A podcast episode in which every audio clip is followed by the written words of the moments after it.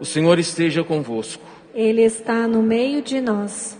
Proclamação do Evangelho de Jesus Cristo segundo Mateus. Glória a vós, Senhor.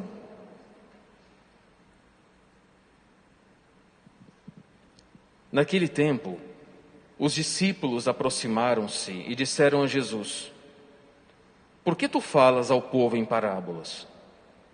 Jesus respondeu: Porque a vós foi dado o conhecimento dos mistérios do reino dos céus, mas a eles não é dado. Pois a pessoa que tem será dado ainda mais e terá em abundância, mas a pessoa que não tem será tirado até o pouco que tem.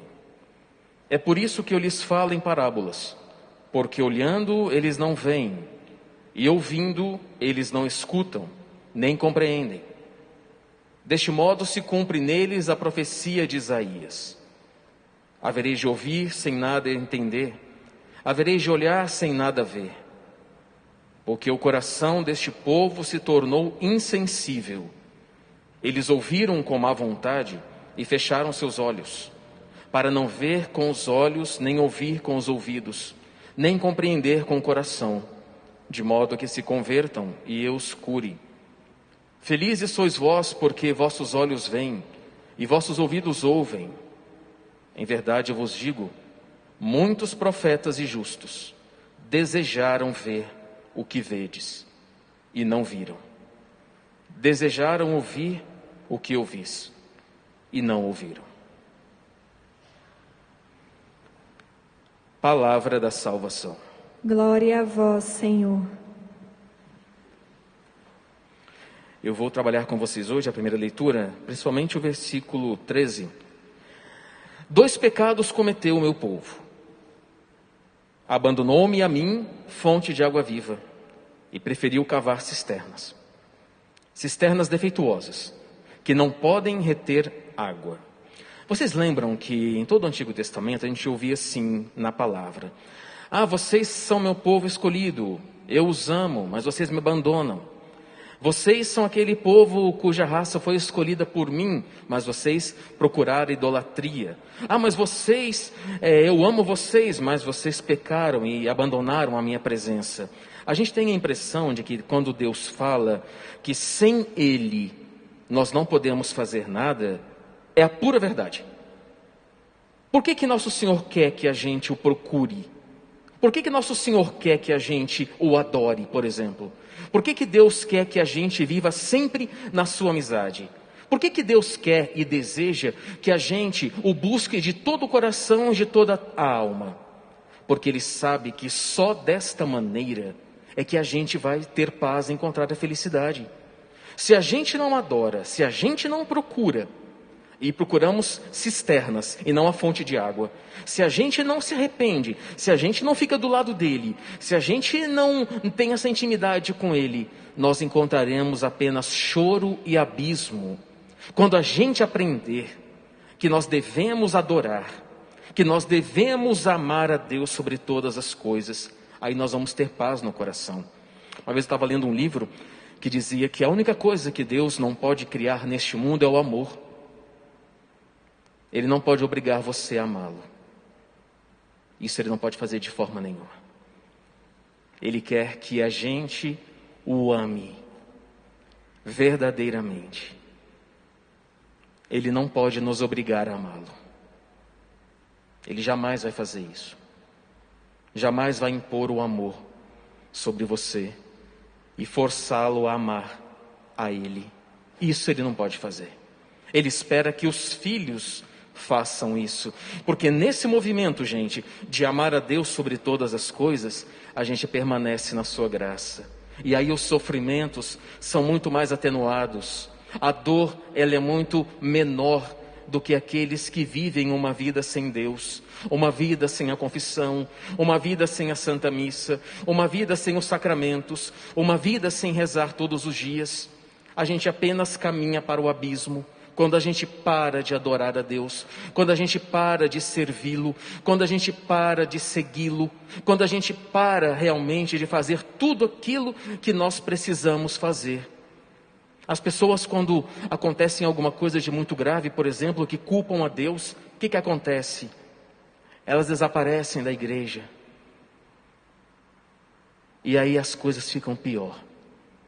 Porque até então, elas estavam sob a proteção de Deus. Quando você fala que não quer a Deus, Ele não vai lhe trazer a força. Isso não. Senão Ele tiraria a nossa liberdade. Deus a todo instante fala ao nosso coração: volta, muda de vida, se converta. Ele faz uma proposta, só que Ele não obriga a gente a voltar, a pedir perdão. Ele quer muito que a gente faça isso, porque Ele sabe que é só através disso é que a gente verdadeiramente pode dizer: Eu estou em paz. Mas muitas vezes nós somos teimosos, Queremos buscar águas lamaçais para ver se mata a sede. E o que, que acontece?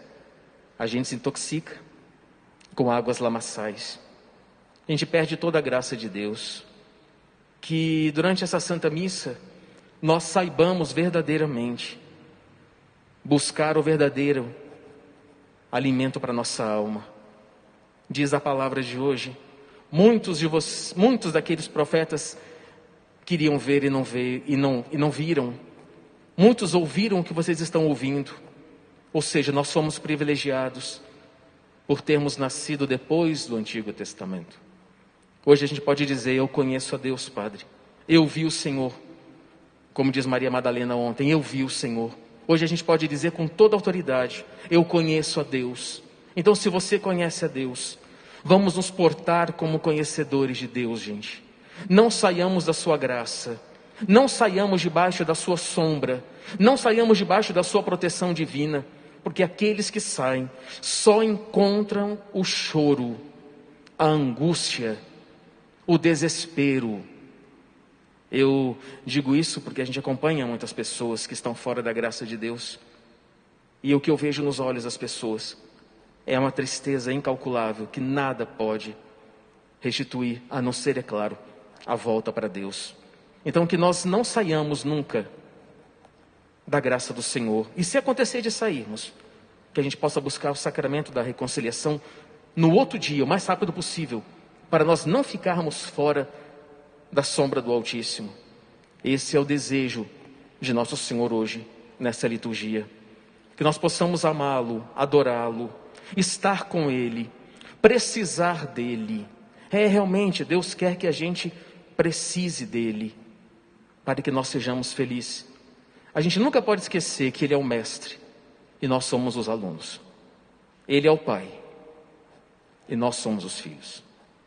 Ele é o chefe e nós somos os soldados. O servo não é maior do que o Senhor. Ele vai dizer isso na Quinta-feira Santa. O servo não é maior do que o Senhor. Nós precisamos de Deus e que nós possamos levar esse Deus para aquelas pessoas que ainda não o conhecem, não adoram, não buscam, nunca sequer ouviram falar de sacramentos, por exemplo, da igreja, missa, padres. Nunca. Tem gente que você sabe que não conhece. Tem gente que você sabe disso, está do seu lado e não busca Deus. Que nós possamos, com a força da Eucaristia a partir de hoje, buscar os irmãos que estão precisando de adorar o Senhor, que estão precisando realmente de se inclinar e prostrar-se na frente de Deus, para que tenham a felicidade e no fim a vida eterna.